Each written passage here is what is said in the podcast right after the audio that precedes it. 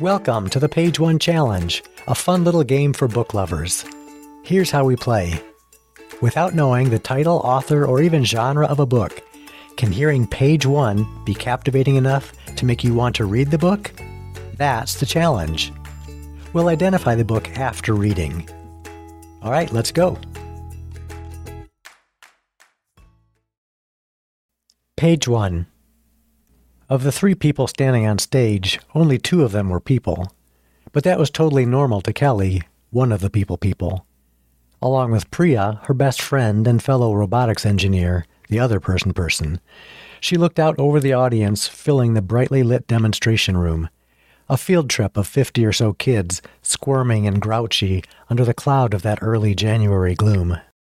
The children were freshly reinstitutionalized after two halcyon weeks of holiday break, the feral spirit of pajama days and pumpkin pie breakfasts still smoldering in their eyes.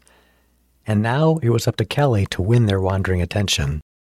I'd like you to meet Zed, she began tentatively, gesturing to the robot standing beside her.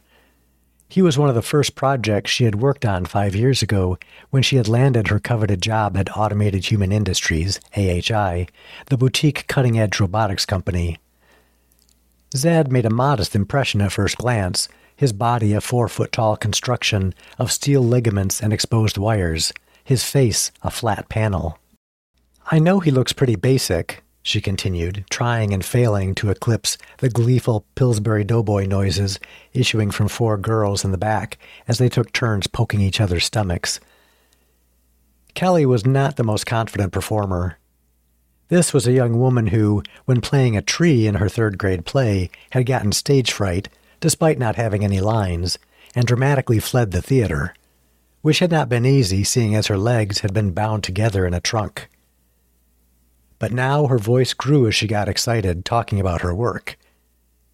But at the point of his creation, Zed had a greater scope of motion capabilities than anything else on the market.